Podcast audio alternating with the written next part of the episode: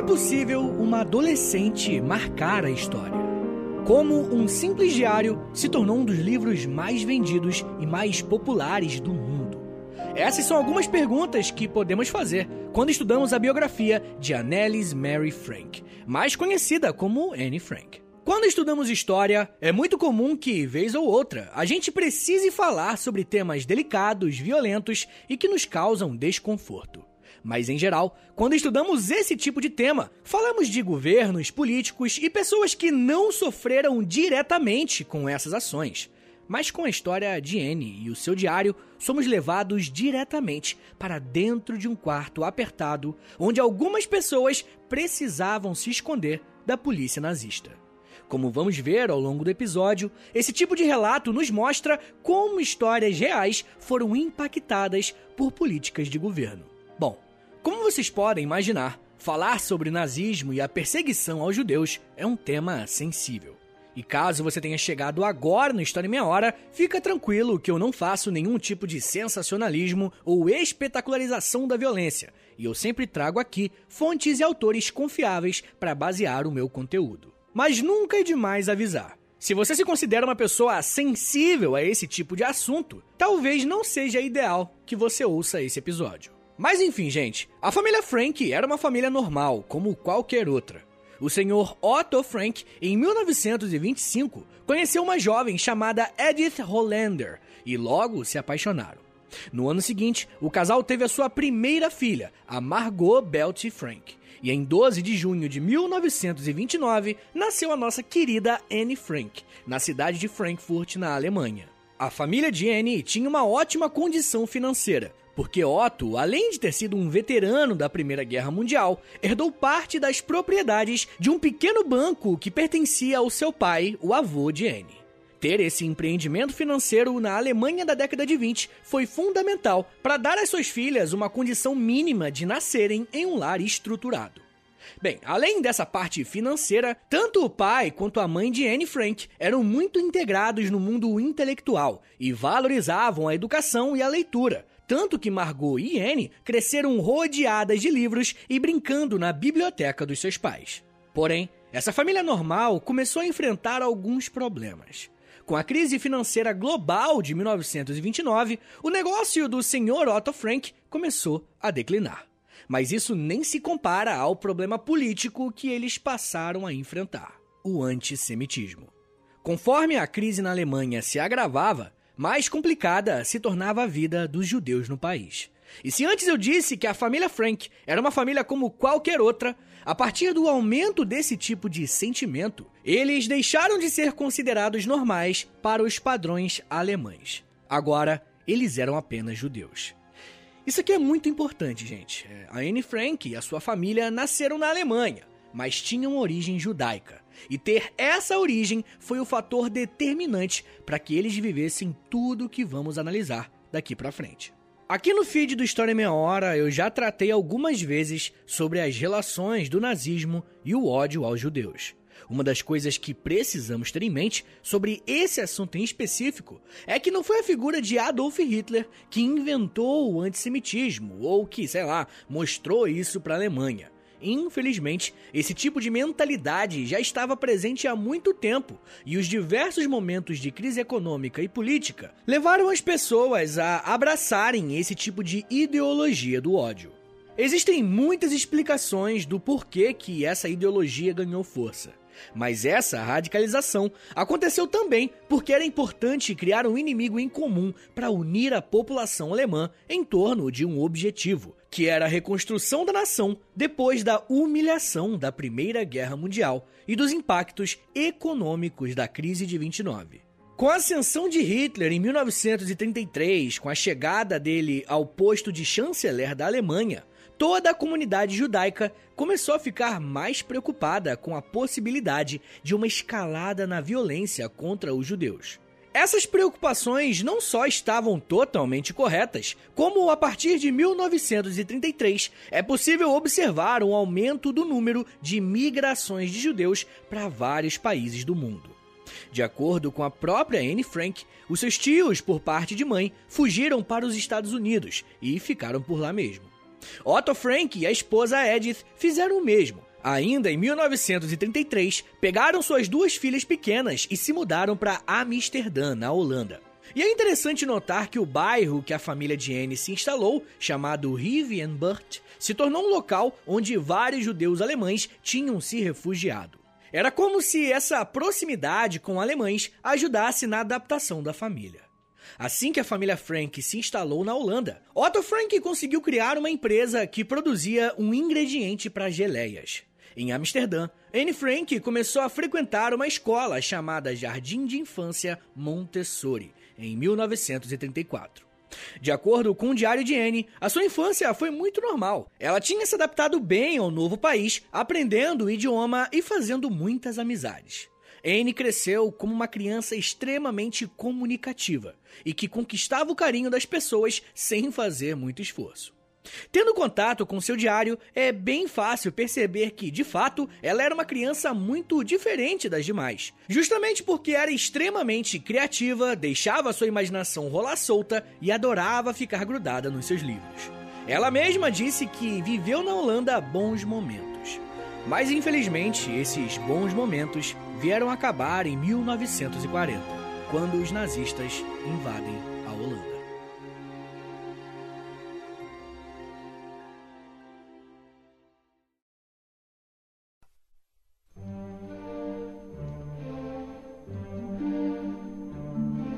Enquanto viviam em um país estrangeiro, Anne Frank e seus familiares conseguiram viver vidas normais, pelo menos na medida do possível.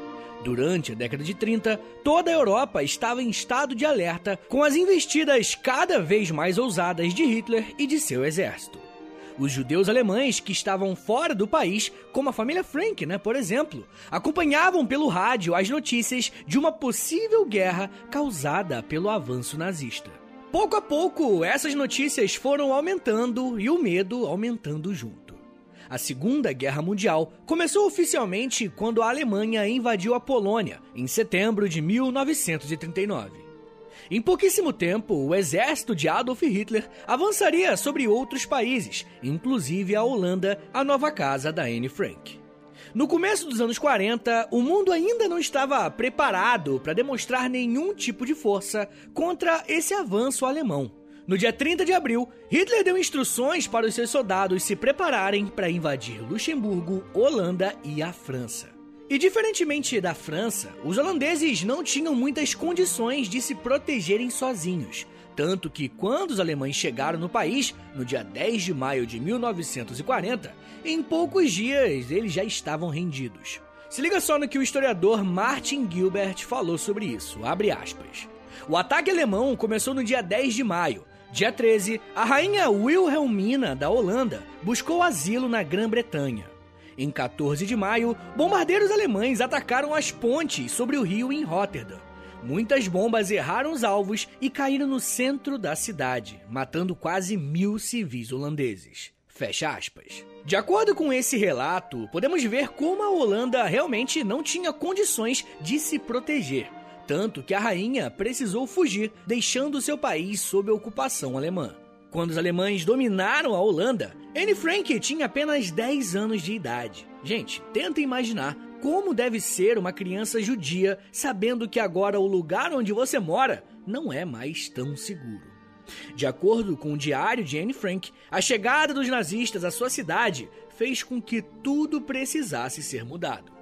Em uma guerra, quando um país ocupa o outro, as guerras e algumas leis do país dominante passam a valer também para os dominados. Ou seja, a Holanda passou a viver com as mesmas regras e leis que existiam na Alemanha inclusive as leis de segregação à população judaica. Muitas vezes nós não conseguimos ter muita noção de como é ser esse tipo de minoria em relação aos direitos em um país que propositalmente discrimina uma parte da sua população. E se você quiser ter uma ideia do que a chegada dos alemães representou na vida cotidiana dos judeus em Amsterdã, então se liga no que a Anne Frank contou em seu diário. Abre aspas. Decretos antissemitas surgiam uns após outros, em rápida sucessão. Os judeus tinham de usar bem à vista uma estrela amarela. Os judeus tinham de entregar as suas bicicletas. Os judeus não podiam andar de bonde. Os judeus não podiam dirigir automóveis. Os judeus eram obrigados a se recolherem em suas casas às 8 da noite. E depois dessa hora, não podiam sentar-se nem mesmo em seus próprios jardins. Os judeus não podiam frequentar teatros, cinemas e outros locais de diversão. Os judeus não podiam praticar esportes publicamente. Piscinas, quadras de tênis, campos de hóquei e outros locais para a prática de esportes eram-lhes terminantemente proibidos. Só podiam frequentar escolas judias, sofrendo ainda uma série de restrições semelhantes. Fecha aspas. Esse tipo de relato é exatamente o que eu falei para vocês no início do episódio. Quando estudamos temas como nazismo, perseguição aos judeus, nem fazemos ideia, muitas vezes, como isso impacta a vida real das pessoas. Anne Frank, uma criança, está nos mostrando que os judeus foram impedidos de acessar qualquer tipo de espaço de lazer e diversão. Para você ter uma ideia, o pai de Anne, o senhor Otto Frank, ele perdeu a sua empresa porque simplesmente os judeus não poderiam mais ser donos de estabelecimento, fábricas ou qualquer outro empreendimento. Além de todas essas restrições, os judeus também foram impedidos de usarem o mesmo sistema de educação que as outras crianças holandesas. Em 1941, quando Annie tinha 12 anos, ela foi obrigada a sair da escola Montessori e ir para a escola secundária israelita, porque esse era o único colégio que permitia alunos judeus. Anne Frank e sua família precisaram se adaptar às novas regras para continuar em segurança. Anne continuou estudando bastante e na sua escola israelita ela ainda era destaque mesmo que por vezes chamasse a atenção por falar demais nas aulas. Em uma oportunidade, seu professor de matemática se incomodou tanto que mandou N escrever uma redação com o título A Tagarela. Em compensação, a sua irmã Margot era completamente diferente. Também apegada aos estudos e muito inteligente, mas muito mais quieta e reservada, passando uma imagem de seriedade mesmo sendo bem jovem. Eu me arrisco a dizer que o aniversário da Anne Frank, no ano de 1942, foi um dos mais importantes da sua vida, mesmo vivendo sob ocupação e sofrendo todas as restrições de liberdade. Nesse ano, Anne completou 13 anos de idade. E além de ganhar muitos presentes, chocolates e até dinheiro para comprar um livro que ela queria, Anne ganhou um diário de presente e foi nesse diário que, a partir do dia 14 de junho de 1942, ela relatou tudo o que viveu sob a ocupação alemã: os medos, as alegrias e as incertezas. Anne passou a chamar o seu diário de Kiri. Gente, a imensa maioria das coisas que sabemos sobre Anne Frank e a sua família são as coisas contidas nesse diário, na Kiri. E foi nesse pequeno diário que podemos observar como as coisas ficaram intensas para Anne. Eu ainda vou falar mais sobre a vida de Anne Frank na Holanda, sobre o seu famoso diário e como ela se tornou uma das figuras mais importantes do século XX. Mas me dá só um minutinho que daqui a pouco a gente volta e eu falo mais sobre esconderijo, paixão na adolescência, treta com a mãe e X9. Segura aí, que é um minutinho só.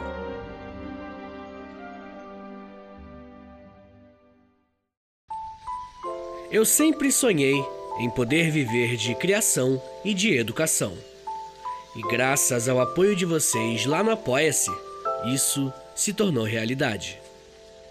Entre em apoia.se barra História em Meia Hora, que com 10, 20 ou 30 reais por mês, você não só contribui para esse trabalho continuar acontecendo, como também recebe recompensas exclusivas para os apoiadores.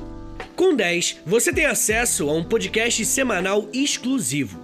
Eu me aprofundo em um tema de um dos episódios da semana e envio diretamente para o seu e-mail através do Apoia-se. Já tem mais de 70 episódios por lá e você vai receber acesso a todos eles. Além do podcast exclusivo, com 20 reais, você também recebe acesso ao nosso Clube do Livro. Todo mês nós lemos um livro sobre história e conversamos no grupo do Telegram. E depois de 30 dias, fazemos uma call no Zoom para compartilharmos as nossas impressões. E com 30, além das recompensas anteriores, eu te adiciono no meu Amigos Próximos no Instagram, onde publico conteúdos diários com curiosidades históricas, tanto no arroba História em Meia Hora, quanto no arroba Prof. Vitor Soares. E se você tiver alguma dúvida sobre o apoio, é só entrar em contato comigo pelo e-mail historiaemmeiahora.gmail.com. apoia.se barra História em Meia Hora. É apoia.se barra História em Meia Hora. Valeu, gente!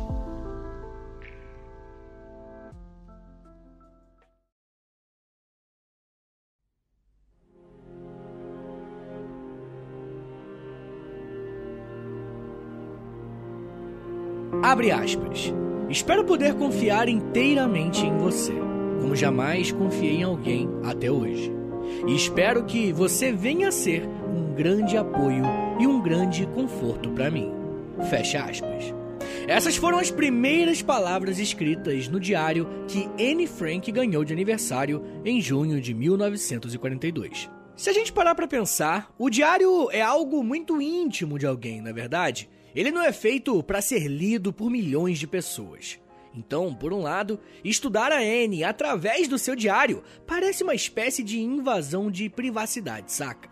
Só que ao mesmo tempo, a riqueza de detalhes é tão grande que somos transportados diretamente para a vida de uma adolescente judia que vivia sob uma ocupação alemã na Holanda. Assim que o pai de Anne perdeu a sua empresa, no início de 1940, ele se juntou com algumas pessoas de confiança para construir um esconderijo em seu antigo armazém. Anne só ficou sabendo que existia um esconderijo no começo do mês de julho de 1942, em uma conversa muito franca com seu pai Otto. Ele contou que, pouco a pouco, estava tirando algumas roupas de sua casa e levando para algum lugar que elas ficariam protegidas. A Anne, como qualquer adolescente curiosa, pergunta para onde e quando a família vai se mudar. E a resposta dele é uma das coisas que eu li preparando esse roteiro que me deu vontade de chorar. Ele respondeu o seguinte para a filha, aspas, Não se preocupe, arranjaremos tudo. Aproveite bem a sua vida despreocupada enquanto puder. Eu fiquei muito tocado com essa frase porque, pô, é uma criança de 13 anos, tá ligado? Ela não precisaria, não deveria, né? Estar pensando onde vai se esconder com a sua família de um governo que pô, quer ela morta porque ela é judia, tá ligado? Enfim, esse episódio tem as suas partes obscuras, tá ligado? Infelizmente. Mas, gente, essas palavras foram ditas no dia 4 de julho de 1942. E foi no dia seguinte que as coisas começaram a desandar. Era um domingo e a família Frank recebeu um telefonema dizendo que Otto deveria comparecer a uma convocação da SS. A SS, para quem não sabe, é a polícia nazista. Todos na casa ficaram muito preocupados porque eles tinham certeza que esse tipo de convocação só queria dizer uma coisa: campo de concentração. Os nazistas enviavam cartas e faziam ligações aos judeus, oferecendo trabalho e uma oportunidade para as famílias ficarem abrigadas. Mas, na verdade, tudo isso não passava de uma estratégia, uma isca para levar as pessoas para os campos de trabalho e de extermínio de uma forma mais fácil. Quando a família de Anne finalmente conseguiu entender do que o recado se tratava, perceberam que a mensagem não era para Otto Frank, e sim para Margot Frank, a irmã de Anne. Ela tinha sido convocada pela polícia nazista a comparecer a um trabalho, e assim que a família entendeu a mensagem, juntaram suas coisas e se prepararam para ir para o esconderijo e não voltarem mais para casa. Annie foi para o seu quarto e pegou algumas coisas de valor, como fotos, cartas, seu diário e alguns papéis. A família Frank deixou a casa na manhã seguinte e partiram para o abrigo com seus pertences. E aí você se pergunta, né? Pô, como é que uma família inteira saiu de casa no meio da rua sem levantar suspeitas? Bem, para não chamar atenção, eles não poderiam levar malas. A saída foi vestirem a maior quantidade de roupas possível sem ficar muito estranho. E aí sim, irem para o seu destino. Assim que estavam prontos para sair, Otto Frank escreveu um bilhete para deixar na casa abandonada, dizendo que a família tinha fugido para a Suíça, em uma estratégia de despistar caso alguém quisesse segui-los ou algo do tipo. A família Frank partiu em direção ao esconderijo no dia 6 de julho de 1942, levando apenas algumas roupas, material para as meninas estudarem e um pouco de comida. Anne deu o nome da sua nova casa de Anexo Secreto porque foi construído nos fundos de um armazém, de maneira que ficasse escondido. Quem detalhou muito bem como era esse esconderijo que a Anne Frank se refugiou com sua família foi a jornalista Julia Franco. Ela disse o seguinte, aspas, O espaço tinha três andares e a entrada era feita por um escritório. No primeiro andar havia dois quartos pequenos e um banheiro. Acima havia uma sala grande com uma menor ao lado. na qual tinha uma escada que levava ao sótão. Para tentar garantir que o lugar não fosse descoberto, uma estante foi colocada na porta do esconderijo. Fecha aspas. Foi nesse espaço construído para abrigar algumas pessoas que N e sua família se esconderam por dois anos. No prédio que ficava o anexo secreto, ainda funcionava uma empresa, e os poucos funcionários que estavam ali não só sabiam o que estava acontecendo, como também foram eles os responsáveis em levar alimentos para a família Frank e atualizá-los sobre as notícias do mundo lá fora. Nos primeiros dias no abrigo, dá para notar como Anne Frank estava eufórica e agitada, relatando cada ação até se instalarem em definitivo no anexo. Assim que a poeira baixou, alguns dias depois, uma outra família se juntou a Anne. Sim, além da família Frank, ainda em julho, a família Van Pels se refugiou no anexo secreto. O casal de amigos do Otto tinha um filho que se chamava Peter e tinha 16 anos. Num primeiro momento, Anne Frank não gostou nem um pouco do rapaz. Ela o achava extremamente preguiçoso e sem vida. Ficava horas e horas deitado e depois de fazer um trabalho manual, já corria para a cama e se deitava. Ou seja, era um adolescente normal. Confinados em um espaço pequeno, mas que permitia uma certa mobilidade e garantiria a privacidade de cada família, não demorou muito para que a família Frank e a família Van Pels se tornassem próximas. Algum tempo depois, o abrigo também recebeu o dentista Fritz Pfeffer, que era amigo de Otto Frank. De acordo com a própria Anne, abre aspas, Desde o dia em que chegaram, passamos a fazer as refeições juntos, sem a menor cerimônia, e três dias depois já parecíamos uma só grande família. Fecha aspas. Mas como toda família, às vezes a convivência ficava meio complicada, né? Dentro do seu núcleo familiar, Anne Frank era muito mais próxima do seu pai. Eles tinham conversas longas sobre a vida, o futuro e os planos da caçula. Em compensação, Anne já tinha bem mais atritos com a sua mãe, e isso fica muito claro no diário. Elas sempre estão brigando. A relação de Anne Frank com sua irmã mais velha é de admiração. Muitas vezes Anne elogia a inteligência e a tranquilidade da irmã, como forma de dizer que ela mesma era extremamente bagunceira e inquieta. Mas eu acho que nada se compara com os atritos que ela teve com a senhora Pels, a mãe de Peter. Em certa ocasião, Anne Frank acabou quebrando a última louça que a senhora Pels tinha levado para o abrigo, e foi uma confusão. Bom, se estamos falando sobre como eles se relacionavam, eu não posso deixar de falar de Anne Frank e de Peter Van Pels. Se no primeiro momento as opiniões da garota sobre o rapaz eram de profunda repulsa, pouco a pouco vamos percebendo como Anne vai gostando do Peter. Em certo momento, ela diz que está apaixonada e até sonha em receber um beijo dele. E é nessa parte do diário que eu digo que eu tenho a sensação de estar invadindo a privacidade da menina, né? O diário de Anne Frank é uma obra única porque não mostra só como era o dia a dia de uma família que se escondia do nazismo, mas é um texto de uma adolescente contando ao seu diário como é crescer. Ele fala sobre como as transformações que o seu corpo está passando afetam seu dia a dia. Vemos também como é a descoberta dos desejos e como o humor nessa fase pode ser algo completamente instável. Como eu disse, Anne Frank e sua família ficaram nesse anexo secreto por mais de dois anos, e ao longo desse tempo podemos ver que ela não se deixa abater pela situação complicada. Em 1944, ela decide que vai começar a rascunhar um romance para publicar quando sair desse esconderijo. E durante todo esse tempo, a família Frank contou com a ajuda de algumas pessoas que não eram judias e levavam alimentos para eles. Um exemplo dessa ajuda foi o casal Miep Diaz e Jean Diaz, que eram funcionários do Otto Frank e ao longo de todos esses anos acobertaram o esconderijo e davam presentes para Anne, Margot e Peter, como livros, roupas e até um rádio. Mesmo com toda essa ajuda, a vida no anexo secreto não era fácil. Quando a polícia aumentava o número de soldados nas ruas, era mais difícil levar alimentos para a família Frank. E por isso, muitas vezes, eles precisaram fazer racionamento de comida e até passaram alguns períodos em jejum. A última vez que Anne Frank escreveu em seu diário foi no dia 1 de agosto de 1944, quando ela tinha 15 anos. Essa foi a última vez porque no dia 4 de agosto, a polícia de segurança alemã, acompanhada por alguns holandeses nazistas, fizeram uma inspeção na empresa em que o anexo secreto foi construído. Um dos funcionários da empresa foi obrigado pelos policiais a mostrar onde ficava a porta do esconderijo, e todos foram descobertos. Mas como eles descobriram onde as famílias estavam? Por muitos e muitos anos, ficou uma dúvida se alguém tinha entregado o paradeiro do esconderijo ou se a polícia tinha descoberto por acaso em uma batida de rotina. Mas nas últimas semanas, em janeiro de 2022, saiu uma pesquisa dizendo ter encontrado a pessoa que denunciou o esconderijo. E supostamente se trata de um outro judeu que estava tentando proteger a sua própria família. E assim, molecada, como é algo muito recente, a gente precisa de mais tempo para muita gente verificar se isso de fato procede mesmo. Mas, de qualquer forma, assim que encontraram Anne Frank e sua família, eles foram separados e enviados para campos de concentração. E o anexo secreto foi destruído.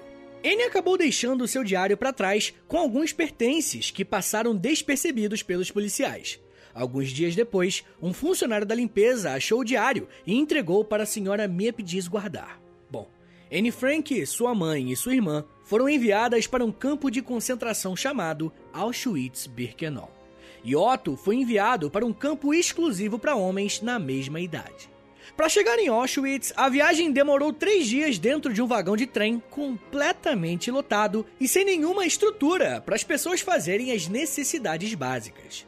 Quando chegaram no campo de concentração, elas passaram por uma avaliação para saberem se ficariam por ali ou seriam transportadas para outro lugar. Mais ou menos 350 pessoas que estavam no mesmo vagão que Anne foram direto para as câmaras de gás. No início de novembro, Anne Frank e Margot Frank foram separadas de sua mãe e foram transportadas para outro campo na cidade de Bergen-Belsen. Repetindo o mesmo padrão, no novo campo de trabalho, a comida era extremamente precária e elas não receberam a devida proteção para o frio e acabaram contraindo febre tifoide. No ano seguinte, em fevereiro de 1945, as irmãs Frank morrem vítimas da doença. Primeiro, Margot fica doente e em seguida a jovem Anne Frank vem a falecer. Longe de casa, longe de seu amado pai, longe da sua mãe, que ela tanto implicava, mas amava com certeza. E longe da sua primeira paixão, Peter Van Pels. Por não ter nenhum tipo de registro detalhado, nós não sabemos a data exata da morte de Anne Frank. Só sabemos que foi em meados de fevereiro de 1945, poucos meses antes da guerra acabar. A mesma guerra que tirou a vida de uma jovem extraordinária e que ainda tinha muito, mas muito mesmo, a mostrar ao mundo. O único sobrevivente da família Frank foi Otto, o pai de Anne. Ele ficou em um campo de concentração em Auschwitz até a chegada dos russos para libertar os judeus. Foi na volta para casa que Otto descobre que a sua esposa morreu nos campos e em seguida fica sabendo da morte das filhas. Quando ele chega em Amsterdã, Imiep Diaz o recebe e o entrega o diário que a Anne escreveu ao longo desses anos, ele se emociona. Depois que Otto Frank lê e se choca com o conteúdo que ele tem em mãos, ele decide que irá transformar aquele pequeno caderno em livro, para que o mundo conheça o que eles passaram. Além de cumprir o objetivo, o Diário de Anne Frank se tornou um dos livros mais lidos em todo o mundo. E até hoje é um símbolo de esperança em meio a um cenário completamente caótico e opressivo. Na década de 60, o anexo secreto foi transformado em um museu, que tem a visitação aberta ao público e se a grana tiver curta para ir para a Holanda, é possível fazer um tour online, tá bom? E além de conhecer o museu, eu gostaria de te incentivar a ler o Diário de Anne Frank, para lembrarmos como que políticas segregacionistas e racistas acabam com a vida de pessoas que são extraordinárias e ainda teriam muito a nos ensinar. Mesmo tão jovem, Anne Frank nos ensina que é preciso ter esperança em meio ao caos. Mas principalmente, Anne Frank nos ensina que devemos a qualquer custo impedir que as pessoas esqueçam do que o nazismo e o racismo são capazes.